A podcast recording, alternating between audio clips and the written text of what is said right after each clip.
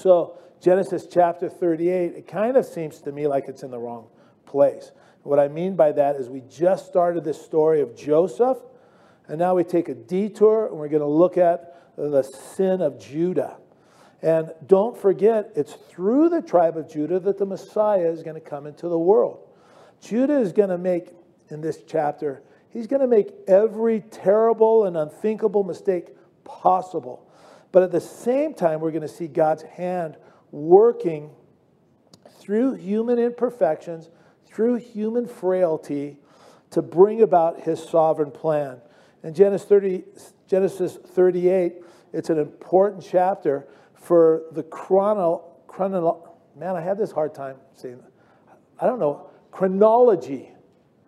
the step-by-step progress of the story of Jacob and his family, because it shows us why they had to go into Egypt so they would not be absorbed by the Canaanite people and the other tribes that were there in the land. Because in Genesis 38, we're going to see the family of Jacob, they're coming apart. I mean, they're just unraveling before our eyes. And if God doesn't step in to protect them from being absorbed by the surrounding people, it certainly would have happened. Well, Joseph goes to Egypt to be prepared for the call of God on his life, which will ultimately result in the protection and survival of the nation. We see why it's necessary for Jacob and his family to go down into Egypt. And again, it's because they're just unraveling. They're falling apart. They're coming apart at the seams. This chapter is also set here in contrast to the next chapter, where we're going to see the integrity of Joseph.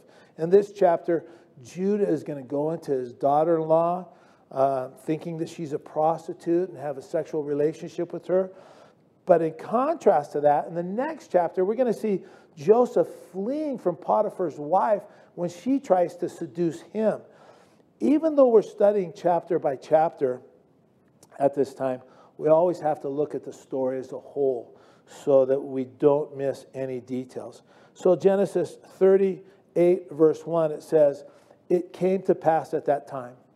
Now, that's a timestamp on the story for us. At that time is a reference to the time period following the sale of Joseph to the Ishmaelites. Joseph's brothers, knowing that he was loved by their father more than they were, Jacob giving Joseph that tunic of many colors, indicating that Joseph was his favorite son. You know, the other boys, they envied him. They hated him for his dreams. You know, his dreams, of course, being that they would one day bow down before him. And it was so bad they couldn't even speak peaceably to Joseph. And the brothers, you know, they got together and they decided they're going to kill him because of these things. So if you look back real quick, okay, look back to Genesis 37, verses 20 and 21. We're going to read, it says, "Come, therefore, let us now kill him and cast him into some pit. And we shall say, some wild beast has devoured him. We shall see what will become of his dreams." But Reuben heard it, and he delivered him out of his hands and said, "Let us not kill him." So we see Reuben didn't want to kill Joseph and came up with this idea of throwing him in the pit. And if we look down a little bit further, verse 36, you see Judah also opposed the killing of Joseph. Verse 36 says, "Judah said to his brothers, 'What profit is there if we kill our brother and conceal his blood? Come and let us sell him to the Ishmaelites, and let not our hand be upon him, for he is our brother and our flesh.' And his brothers listened to him." So if you remember the story, right, they didn't kill Joseph. They threw him into the pit, and they killed a goat, and they dipped that tunic of many colors into the blood of the goat, and they took it to the father, Jacob, and they said, "Hey, we've found this tunic, we found this coat, you know, we don't really recognize it. I mean, do you?" And to me, it's so very interesting, because right here we see Jacob being deceived. He deceived his dad by killing a goat and cooking it and making it taste like venison. Then he used the skins to wrap his arms and wrap his neck so that he could make his dad think that he was hairy while he was impersonating his brother Esau. And now Jacob's sons are using the blood of a goat to deceive him. How interesting is that to me? You know, it just confirms what the Bible says, Galatians 6:7. Do not be deceived. God is not mocked. For whatever a man sows, that he will also reap. No one gets away with anything. And as we finish Genesis 37, we saw Jacob. He comes to the conclusion that his favorite son has been devoured by wild animals. And Jacob is grieving inconsolably. So verse 1 says, it came to pass at that time that Judah departed from his brothers. Now, maybe Judah is feeling guilty for what he and his brothers did to Joseph. Maybe he's feeling guilty about how he deceived their father. You know, it was Judah's plan to sell Joseph to make a buck or two, even though he intended to save Joseph. He might be feeling guilty that he wasn't there to save him. And then to top it all off, the lie. You know, they told Jacob that Joseph was dead, and, you know, the heartache that that caused their dad. I mean, maybe that was just too much for Judah. Jacob weeping, refusing to be comforted. And maybe Judah at this time, he just wants to get away from this whole ugly affair for a little bit. It's like Judah's had enough. So Judah departed from his brothers and visited a certain Adullamite whose name was Hira. So now we're going to get a glimpse of Judah's life. And it's an interesting chapter. Judah is found in the genealogy of Jesus Christ. Abraham, Isaac, Jacob. Then the lineage of the Messiah continues not through Joseph, but through Judah. And you might remember Revelation 5:5 speaks of Jesus as the Lion of the tribe of Judah, the root of David. He comes through the lineage of Judah. So Judah leaves his home and he visits Hira, who is a Canaanite. And it says, verse 2, and Judah saw the daughter of a certain Canaanite whose name was Shua, and he married her and went into her. So Judah marries this woman who's a daughter of a Canaanite named Shua. And it just makes you wonder, Judah, what are you doing? Are you just crazy here? What are you thinking? Judah makes this huge compromise here. He takes a Canaanite woman. It was forbidden. It was frowned upon. Remember how Abraham, how he didn't want a Canaanite wife for his son Isaac? Abraham wanted someone with a godly character for his son, so he sent a servant back to his house to find a wife for his son. And remember, Isaac didn't want a Canaanite for Jacob. And we saw that it was a grief to Isaac and Rebekah when Esau took a Canaanite wife. There was a real concern for the bloodline back then, that it wouldn't be absorbed by these pagan nations around them. But Judah doesn't seem to care about any of that here. He doesn't seem to care about spiritual things. He doesn't care about the promises of God for the family, it would seem. He sees this Canaanite woman, he wants her, and so he takes her and he marries her. No concern about, what God is thinking. And Judah couldn't be more wrong than what he does here. There isn't any spiritual concern in the family, at least amongst the boys at this time, and God knows it. Verse 3, so she conceived and bore a son, and he, Judah, called his name Er. Now, Judah names a child Er, and it means watcher. And you just have to wonder what those little eyes watched and saw in that house. You have to know that the immorality of the Canaanite people, the Canaanite culture, their worship of false gods. You have to know that it crept into the life of Judah through this Canaanite woman.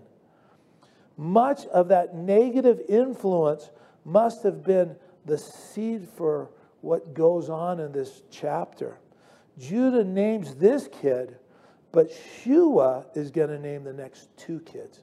Verse 4, she conceived again and bore a son, and she called his name Onan.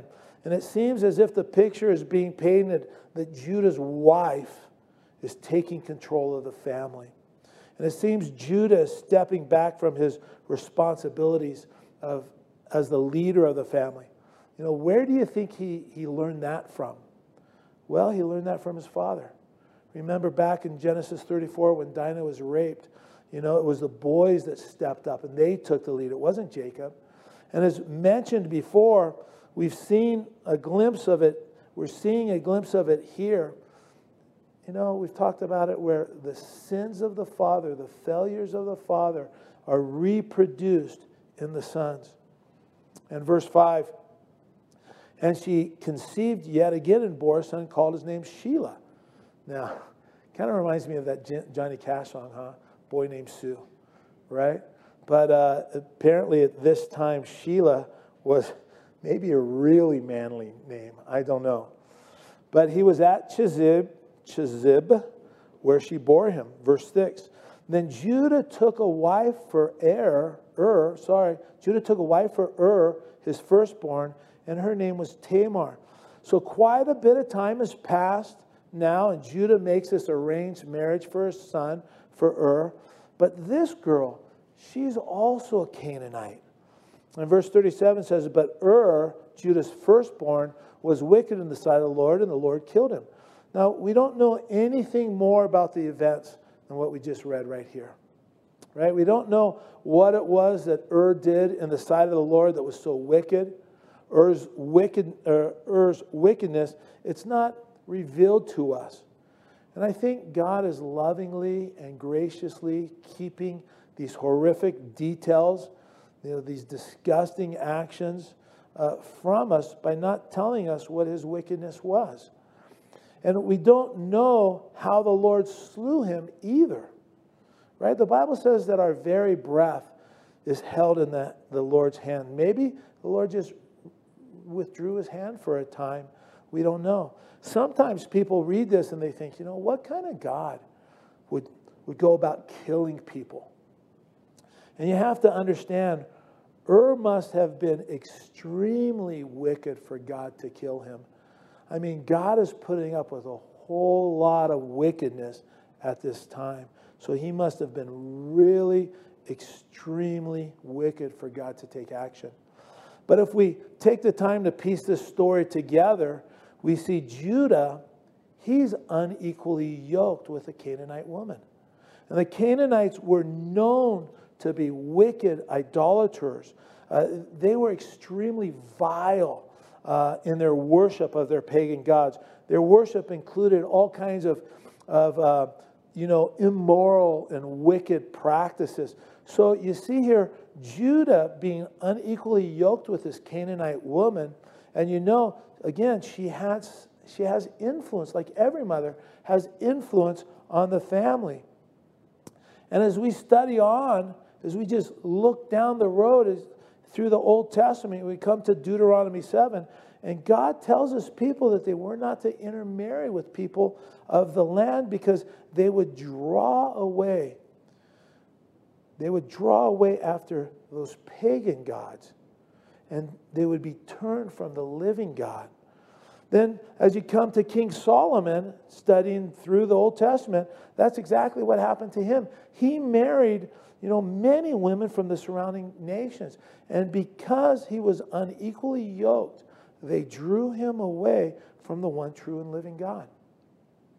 And when you come to the New Testament, Paul gives a very strong exhortation in this regard. 2 Corinthians 6, 14 through 18. Do not be unequally yoked together with unbelievers. For what fellowship has righteousness with lawlessness? And what communion has light with darkness? And what accord has Christ with Belial? Or what part has a believer with an unbeliever? And what agreement has the temple of God with idols? For you are the temple of the living God.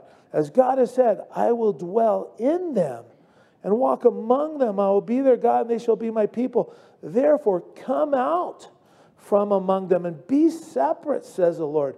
Do not touch what is unclean, and I will receive you. I will be a father to you, and you shall be my sons and daughters, says the Lord Almighty. I mean, what Paul says there in 2 Corinthians, it's such a strong exhortation to us not to be unequally yoked with unbelievers. God says that we're to be a people set apart to him.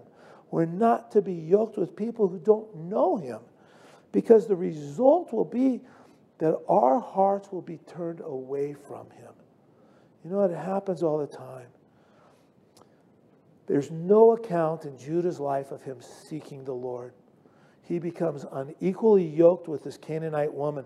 And the next thing you see is that they have kids, and we read in verse 7, the Lord kills them. And it's probably due to Judah's failure to lead and the influence of his wife, the life she lived, and the wicked practices that she brought into the family.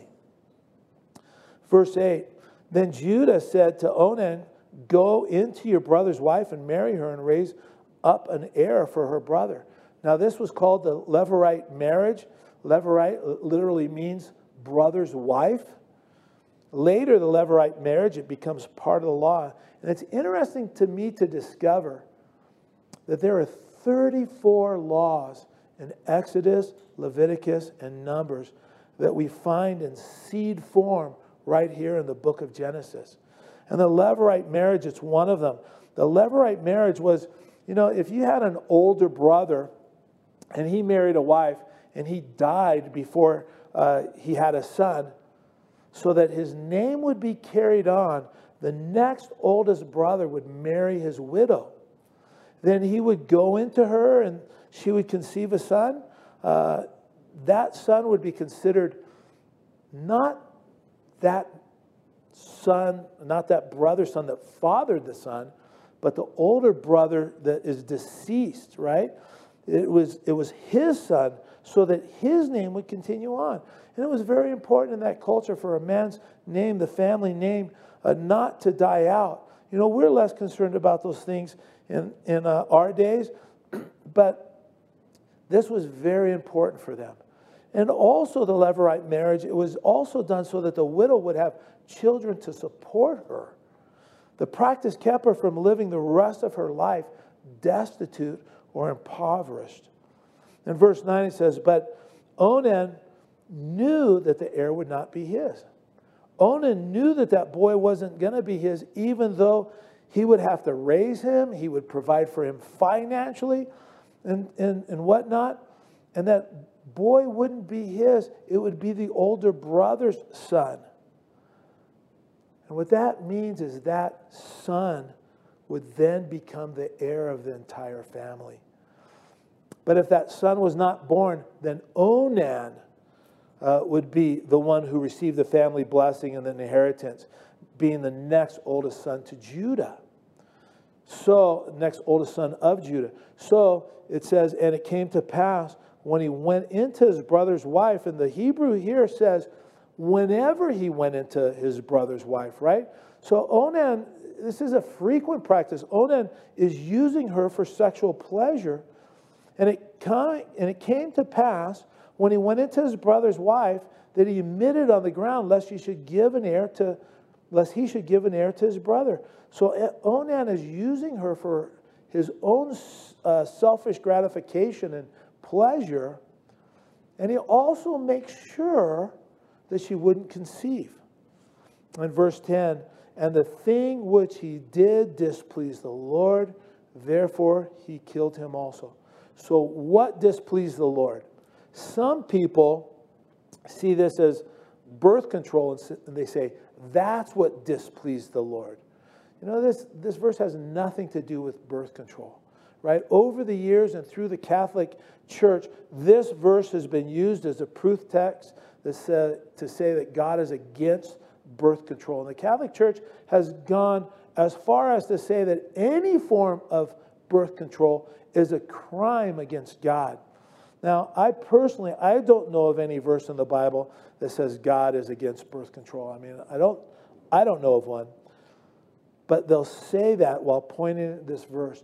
They'll say, if you use birth control, God takes a dim view of it and may strike you dead. You know what? God doesn't kill people for using birth control. The problem was that Onan disobeyed his father. He should have done it or not have done it, right? He should have said, I'm not going to perform the Levirate marriage. Onan didn't have to marry her. He could have taken her to the gate of the city where the elders sat, and the elders would then plead with him, with that brother, to give the woman a child so that the firstborn son would carry on the name of the deceased brother.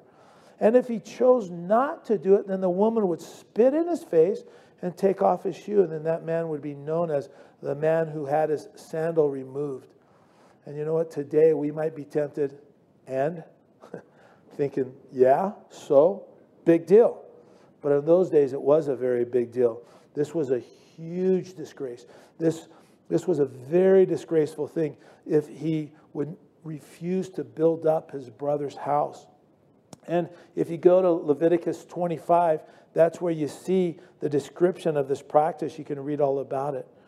But what Onan did do, which was displeasing to the Lord, is that he went into this woman who only made herself available to him for the purpose of conceiving his son. And he sexually satisfies himself in this situation. And when it comes to his part, that's the only reason that she's involved, he doesn't allow her to conceive. He selfishly took advantage of this woman, and it displeased God. So God takes action and kills him. Verse 11, then Judah said to Tamar, his daughter-in-law, remain a widow in your father's house, meaning go back and live with your parents, go back to your family, live with them, till my son Shelah is grown. Shelah at this point is too young to be married, while at the same time, Judah is afraid for him, right? Because we read on, it says, for he said, lest he also die like his brothers. I mean, it would appear that Judah has no intention at all to give Shelah to her. You know, he's already lost two sons. He doesn't want to lose another. But Tamar, we read, went and dwelt in her father's house. Tamar is obedient to Judah's command in the hopes that she might be part of or become a partaker of the blessing that God has placed upon this family, upon the family of Jacob. In verse 12, now in the process of time, the daughter of Shua, Judah's wife, died, and Judah was comforted. Judah went through a period of grieving, and after it's all over, we continue to read, goes up, he went up to the sheep shearers in Timnah, he and his friend Hira, the Adullamite. Judah goes up to meet the guys who are shearing his sheep. But notice this. We see a little bit different description of Hira here, right? This is the second time that he's mentioned, and it now says that he's Judah's friend. The first time he was mentioned in verse 1, Judah wanted to get away from his brothers, and again, probably because of the guilt over what happened with Joseph, you know, how he lied to their dad, you know, resulting in just this tremendous amount of grief that Jacob, you know, felt. So Judah goes up, it says, to visit Hira. Now Hira is called his friend. And what's interesting to me is when you look at both of those circumstances, both of those instances, you see the first time Hira is mentioned, Judah becomes unequally yoked with a Canaanite woman. I think Hira here is a picture of an ungodly friend, and how an ungodly friendship ended up in an ungodly relationship with the daughter of Shua. And that's what the Bible says, Proverbs 12:26. We're warned, the righteous should choose his friends carefully, for the way the wicked leads them astray. 1 Corinthians 15:3, Paul says, do not be deceived. Evil company corrupts good habits. And again, that's exactly what's happening here with this friendship of Hira. Ungodly friendship, first time, leads to ungodly relationship. And now the second time we're going to see that Judah goes into and has an illicit encounter with what he thinks is a prostitute.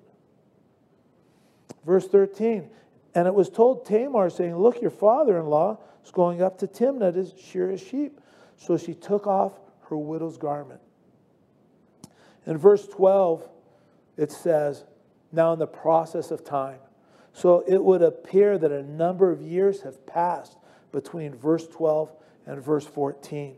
Tamar has been living with her parents for this long period of time after the death of Onan. She's not a manhunter. She's playing by the rules. She's not out there trolling for men, looking for men, right? She's wearing her widow's garments. All these years waiting for Shelah to come to marrying age, to raise up an heir. She's been waiting for Judah to do the right thing, but it hasn't happened. Judah's not kept his word to her, so she takes matter into her own hands.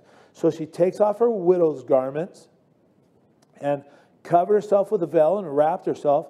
Now this is a description of the way a harlot would dress in these days, and sat in an open place, which was on the way to Timnah. For she saw Shelah was grown, and she was not given to him as a wife. Verse 15, when Judah saw her, he thought she was a harlot because she had her face covered. Again, she's taking on this appearance of a harlot. And what we don't immediately understand is that in the Canaanite culture, at the time of sheep shearing, you know, it was just a joyous time. It was like bringing in the harvest. But what the Canaanites would do to ensure, you know, a healthy flock next year, to ensure a whole lot of wool be, you know, sheared next year.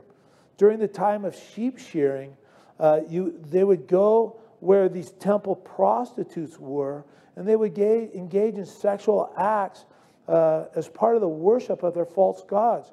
And so this is what Judah is doing. He's being absorbed by the immorality of the culture. Judah looks at Tamar, thinks she's one of the temple prostitutes, and he's going to go into her. And he doesn't recognize her because her face is veiled. Verse 16, then he turned to her by the way and said, please let me come into you. Right? For he did not know that it was that she was his daughter-in-law. So she said, what will you give me that you may come into me? I mean, Judah asks if she's open for business and if he can be the next customer. And she says, what are you going to give me? So they negotiate a price. Verse 17, he said, I will send a young goat from the flock. So she said, will you give me a pledge till you send it? I mean, basically what she's saying is, you're offering me a young goat, but I don't see a young goat with you. Am I supposed to trust you? I'm going to need a pledge. I'm going to need some kind of down payment, some sort of collateral until you make your promise good. So verse 18, Judah said, what pledge shall I give you? So she said, your signet and cord, your staff that's in your hand. And then he gave them to her. So the cord was something that went around your neck. And the signet, you know, was probably attached to that cord. Kind of like, you know, somebody's ID, you know, like in your government, they have this lanyard in their ID right here. The cord goes around your neck. The signet was attached to that. And the signet was very unique. It's kind of like the family seal. You know, your signet was one of a kind, right? That seal didn't belong to anybody else in the land. It was, you know, the identification of the family, kind of like a coat of arms. The staff would have been very unique also. It was specifically carved and probably had a crest or the name of the family carved on it. Again, it also was one of a kind. And those items, without controversy, would have been easily identifiable as to whose they were. It would be like leaving a driver's license and a credit card with somebody as your promise to return. So he then, after he gives these to her, he then went into her, and she conceived by him. Verse 19, so she rose and went away, laid aside her veil, and put on the garments of her widowhood. She goes back to her father's house and continues to live her life as a widow, as if nothing's happened. And then verse 20, then Judah sent the young goat by the hand of his friend, the Adullamite. Again, you see, it's his friend, to receive his pledge from the woman's hand, but he did not find her. So Judah gives this goat to Hira, his friend, to give to the harlot that Judah went into, so Judah could get his cord and signet and his staff back. But Hira couldn't find her. Verse 21, then he asked the men of that place, saying, where is the harlot who was openly by the roadside? And they said, there's no harlot in this place. Hira inquires about the harlot that's hanging out over there, but they're like, what are you talking about, man? There's never been a harlot hanging out over there. Verse 32, so he returned to Judah and said, I cannot find her. Also, the men of the place said there was no harlot in this place. Then Judah said, let her take them for herself, lest we be shamed, for I sent this young goat, and you have not found her. Judah says, you know what? I've tried to do the right thing. I tried to give her what I promised, but since, you know, you couldn't find her, forget about it. Let's just get on with life. Judah thinks the matter's over, but it's not. You know, it's amazing to realize that God's kids, us, believers, Christians, as God's kids, we don't get away with anything. You know, like Christians, whether you're backslidden or not, they don't get away with anything. God sees to it. And the crazy thing to me is God often uses unsaved family or unsaved friends to bust us when we're straying, right? 6 months ago, you were telling us how much we needed Jesus, and now you're doing the same thing you're telling us we shouldn't do. What's up with that? You know, when unsaved people tell you that you're blowing it as a Christian, you know your testimony is bad.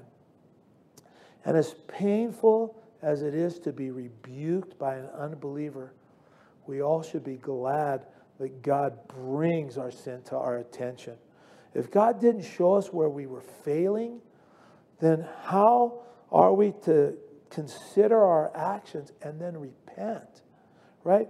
God pointing out our problem is pure grace in my eyes. If God allowed us to cover up sin without repentance, it would spread in our hearts, and our lives then would become a total disaster. And God's not going to allow that to happen in his kids, right? He's going to rein us in if by any means possible. He's going to rein us in. And again, all of us should be so very happy and glad about that. In verse 24, and it came to pass after 3 months after that, that Judah was told, saying, Tamar, your daughter-in-law, has played the harlot. Furthermore, she's with child by harlotry. You know, the word gets to Judah that his daughter-in-law has been fooling around while she's supposed to be waiting for Shelah, right? And notice Judah's reaction. So Judah said, bring her out and let her be burned. That's a little bit different things. Bring her out and let her be burned. You know what? How's that for a loving and understanding father-in-law? Isn't that what you ladies want? He goes from 0 to 100 in a heartbeat. Judah hears that Tamar is pregnant, and he's angry. She's probably showing by now. He thinks to himself, she's been fooling around. She's been sleeping with other men. She's brought shame on the family. She's pregnant with another man's baby. What a disgrace that is. So Judah says, bring her out and let her be burned to death. And that's the sentence that he pronounces on her for disgracing the family. Now, you got to know, I mean, I'm not super smart, but you got to know, if you're going to burn people alive, That's going to draw a crowd, right? Judah is so hypocritical here because 3 months earlier, he was engaged in harlotry. It was with Tamar, but he didn't know it. Isn't it amazing that Judah could see Tamar's sin, but he couldn't see his own sin? Isn't it amazing how bad our sin looks on other people? He had been involved in harlotry. And you know, this whole thing reminds me of 2 Samuel 12. Remember when Nathan the prophet, he goes to David and told him about this poor man that had one little ewe lamb, which was like a daughter to him. I mean, that little ewe lamb ate at his table and drank out of his cup. And then there was a rich man with all kinds of flocks. That one night, a visitor came to the rich man's house. And the rich man, he didn't want to go and get a lamb out of his own flock to prepare and set before the visitor. So he went down the street and took that little ewe lamb from the poor man. And David, remember, he was just incensed. And he said, as the Lord lives, that man who's done this shall surely die. And he shall restore fourfold for the lamb because he did this thing and because he had no pity. And then remember, Nathan said to David, you're the man, David. You took Uriah's wife. You know, you had several wives, and yet you took his. And it's amazing how we can completely overlook things in our lives and be outraged when we see those same things in the lives of others who fall into sin in the same way we fell into sin. And you see it in the New Testament too. Remember John chapter 8, the woman that was caught in the very act of adultery. They bring her to Jesus with the intent of stoning her. I mean, there are no stones there on the Temple Mount, right? So they are lugging stones with them as they're dragging this girl up. And when it was revealed that there was sin in the lives of the religious leaders, you know, they just walked away. Yeah, you know, no big deal. There was no confession, no asking for forgiveness. And what we need to understand is we can be so harsh when we see sin in other people and overlook the sin in our own lives. It's something you see all the time in the body of Christ, I think, and it's sad to say. It shouldn't be like that. But over and over again, you can see an overreaction from a person when they view the sin of another person's life. And a lot of times, if not the overwhelming amount of times, that overreaction gives you an insight into that person's life. There are oftentimes underlying issues when a person who is overly troubled by another person's sins. We're capable of becoming harsh religious people, and we need to watch out. We're capable of seeing the sin in other people's lives, but not willing to allow the Lord to reveal the sin in our own lives. And we need to watch out. It's a danger for us as Christians. Judah says, let her burn. Verse 25, when she was brought out, she sent to her father-in-law saying, by the man to whom these belong, I'm with child. And she said, please determine whose these are, the signet and cord and staff. Tamar says, if you're interested, I can tell you who the father is. I mean, the man who owns this cord and signet and staff is the man who got me pregnant. And when she produced the cord, the signet and the staff, everyone immediately knows whose they are. It was like producing a photo ID of the man who got her pregnant. And again, just imagine all these people around. Just imagine how awkward that moment got. Just how quickly it got awkward. You know, men are there gathering wood. You know, there's a crowd around. They want to see the spectacle. You know, there's a stake driven in the ground to tie her up to. You know, a couple guys, they got cans of gas and a Zippo lighter ready to go. And Tamar says, show these to Judah and see if he can figure out who the father is. And the signet probably said something like Judah, the son of Jacob, something like that. And I bet, again, things got really, really quiet, really, really fast. And verse 26, so Judah acknowledged them and said, she has been more righteous than I because I did not give her to Shelah my son. And he never knew her again. Judah acknowledged the items that they were his, but he failed to acknowledge his sin. She was more righteous than Judah because he engaged in sex with her just for his own sexual satisfaction, where she engaged with sex with Judah in order that a son would be produced and her husband's name would live on. And again, as you compare the account with the accounts referenced just a minute ago, you know, David and Nathan. When David was confronted with his sin, David confessed his sin. He said in Psalm 51:4, against you, you only have I sinned and done this evil in your sight. Psalm 32:5, David said, I acknowledge my sin to you, and my iniquity I have not hidden. I said, I will confess my transgressions to the Lord, and you forgave the iniquity of my sin. It's one of my favorite verses in the Bible because the Hebrew gives us the picture that as soon as David just thinks about confessing his sin, before the words are even on his lips, God forgives him. That's how fast the Lord responds to our request for forgiveness. God is more than willing to forgive us when we come clean and confess our sins. You know, if there's something in your life that you've tried to overlook, if there's something that is in your life that you've failed to confess as sin, if there's something that you've been trying to hide, trying to conceal, something you know you need to deal with, you know what I encourage you? Ask God to forgive you and cleanse you of that sin. And he'll meet you and he'll remove the guilt that you have. You know, he'll restore you to a right relationship with him. And you know, people don't understand. Sin as believers, sin doesn't remove us as his sons. It doesn't alter our sonship as believers. But it hampers our relationship with the Lord.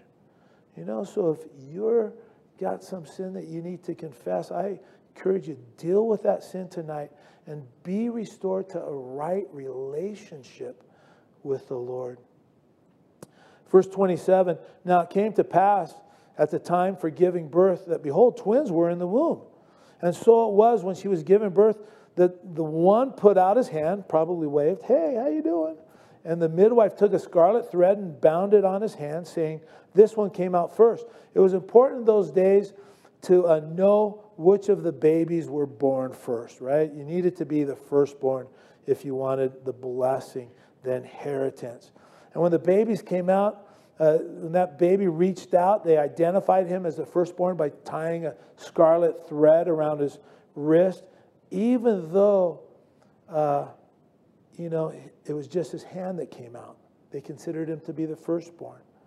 Then it happened as he drew back his hand that his brother came out unexpectedly. And she said, how did you break through? This breach be upon you. Therefore, his name was called Perez. Perez means breakthrough or breach. Verse 30, after his brother came out, who had the scarlet thread on his hand, they named him with the name they called him Zerah. And Zerah means scarlet. He was named that because of the scarlet thread that was tied around his wrist when he came out. And it's just amazing. I mean, you know, we have twins in our family. Tina has a brother and sister that are twins. Tina's sister had twins. I mean, the birth of twins, it's amazing. And Judah, he has these two boys, whether he likes it or not. And it would seem that Judah plays a minor role, if any, in their lives. You know, a minor role in raising these boys up. He has nothing to do with the daughter-in-law after this. And I'll just mention this to you, just so you can think it through yourself. There are some commentators, they're the more some taters more common than others, but there are some commentators that see something interesting here, and that is whether Judah likes the prophecies of or not, the prophecies of Joseph's dreams saying that he would bow down before him. Some commentators see God working it out here in Judah's life, the elder serving the younger, right? And that Zerah being the firstborn, and then with withdrawing and Perez coming out first. I'll leave you to think through those things. I don't personally see it that way, but that's what some people think. One of the amazing things about this chapter is that God's going to bring his son into this world, not through the lineage of Joseph. Although you'd think he would, because, Joseph was way more righteous. I mean, he conducts himself much more righteously with greater integrity. You'd think that he would be the avenue of the Messiah coming into the world. But not so. God brings the Messiah into the world through Judah and through Perez, one of the twins born to Tamar. Sometimes you hear people say, the God of the Old Testament, I mean, he's only angry. He's an angry God. There's no grace or mercy in the Old Testament. And nothing could be further from the truth. I mean, God is unbelievably gracious and merciful in the Old Testament. And we see it in the life of Jacob and his family. We see it now in the life of Judah, that the Messiah would come through his lineage. But what I find most remarkable in this chapter is not actually in this chapter. Turn, if you will, to Deuteronomy 17. Deuteronomy 17. Deuteronomy 17, 14 through 20 says, when you come into the land, Deuteronomy, Moses is speaking to a new generation of Israelites. Deuteronomy, second law, he's recounting the law. And he says to them, Deuteronomy 17, 14 through 20, when you come into the land which the Lord your God is giving you, and possess it and dwell in it, and say, I will set a king over me like all the nations that are around me, you shall surely set a king over you whom the Lord your God chooses. One from among your brethren you shall set as king over you. You shall not set a foreigner over you who's not your brother, but he shall not, speaking about the king, he shall not multiply horses for himself, nor cause the people to return to Egypt, to multiply horses. For the Lord has said to you, you shall not return that way again.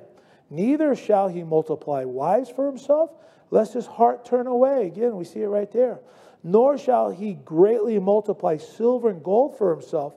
Also, it shall be when he sits on the throne of his kingdom that he shall write for himself a copy of this law in a book, from the one before the priests, the Levites. And it shall be with him, and he shall read it all the days of his life, that he may learn to fear the Lord his God, and be careful to observe all the words of this law and these statutes, that his heart may not be lifted above his brethren, that he may not turn aside from the commandments to the right hand or to the left, that he may prolong his days in his kingdom, he and his children in the midst of Israel.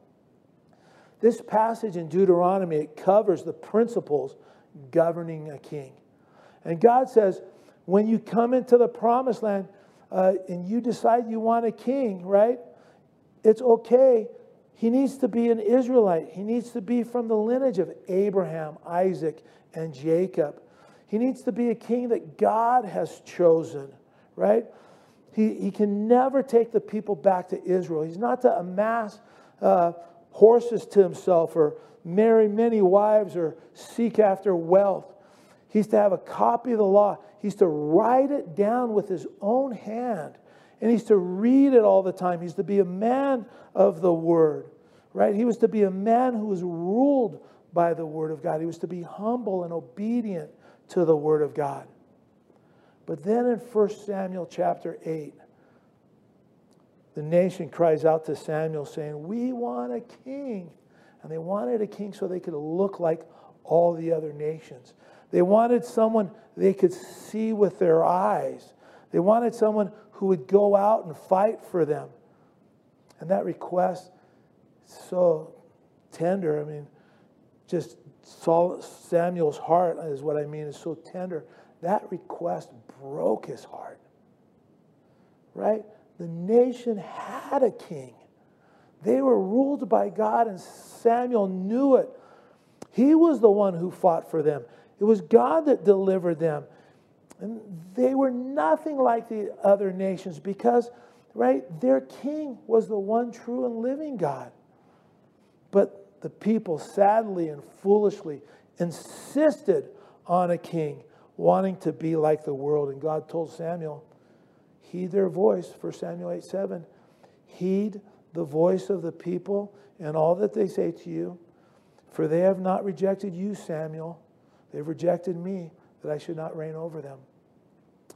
And God told Samuel, make sure you tell the people, right? Make sure they know how a king is going to act, right? So Samuel told them, 1 Samuel 8:11 through 18, Samuel told them, this will be the behavior of the king who will reign over you. He will take your sons and appoint them for his own chariots and to be his horsemen, and some will run before his chariots. This will be the behavior of the king who will reign over you. He will take your sons and appoint them. I just read that. He'll take your daughters to be perfumers, cooks, and bakers. He will take the best of your fields, your vineyards, and your olive groves, and give them to his servants. He will take a tenth of your grain and your vintage. He will give it to his officers and servants. He will take your male servants, your female servants, your finest young men and your donkeys, and put them to his work. He will take a tenth of your sheep, and you will be his servant. And you will cry out in that day because of your king, whom you have chosen for yourselves. And the Lord will not hear you in that day. And you know what the people said? We don't care. We want a king. The king's going to take, God gives. The king's going to take, God gives. But we don't care. We want to be like everybody else in the world. And God gave them their request. He gave them Saul to be their king. But Saul was not the one who God wanted to rule over the nation. When you go to the New Testament, Matthew chapter 1, you see the genealogy of Jesus. Why don't you turn there? Matthew chapter 1. We studied it. Seems like a lifetime ago, doesn't it? You know, actually, it was only 9 months. Matthew chapter 1, we read, the book of the genealogy of Jesus Christ, the son of David, the son of Abraham. Abraham begot Isaac. Isaac begot Jacob. And Jacob begot Judah and his brothers. Judah begot Perez and Zerah by Tamar. This is the Judah, Tamar, and Perez we've been looking at tonight. It goes on, Perez begot Hezron. Hezron begot Ram. Ram begot Aminadab. Aminadab begot Nahshon. And Nahshon begot Solomon. Solomon begot Boaz by Rahab. Boaz begot Obed by Ruth. Obed begot Jesse, and Jesse begot David the king. And verse 6 continues and says, David the king begot Solomon by her who had been the wife of Uriah. We see 4 women in the genealogy of Jesus, the Messiah. Usually you don't see women in a Jewish genealogy. But we see Tamar, who was a Canaanite and who played the role of a harlot. We see Rahab, who was a Canaanite prostitute. We have Ruth, who is a Moabite, and the wife of Uriah, of course, we know her as Bathsheba. She's a Hittite. All in the genealogy of Jesus. Flawed men and women, very flawed men and women, used by God to bring about his purposes. Deuteronomy 23:2, you might mark that in the margin right here, next to Perez. It says, one of illegitimate birth shall not enter the assembly of the Lord, even to the 10th generation, none of his descendants shall enter the assembly of God. So if you count 10 generations from Perez, Perez is the first generation, Hezron, Ram, Aminadab, Nahshon, Solomon, Boaz, Obed, Jesse, David. David was the man after God's heart, whom God had chosen to be king over Israel. God had a plan all along for there not only to be king over Israel, and if the people had just waited on the Lord, they would have got David to be their king. They wouldn't have had to endure the terrible king that Saul was. And you know what? This is the point. God has a plan for each one of our lives. God has a plan for your life. He has a plan for each one of us. When it's not going the way we think it should, are you willing to trust God for his perfect plan? Are you going to settle for Saul in your life, or are you going to wait for a David? We see such amazing grace in this chapter. In the midst of such personal failure on Judah's part. And that's why this chapter is stuck in here.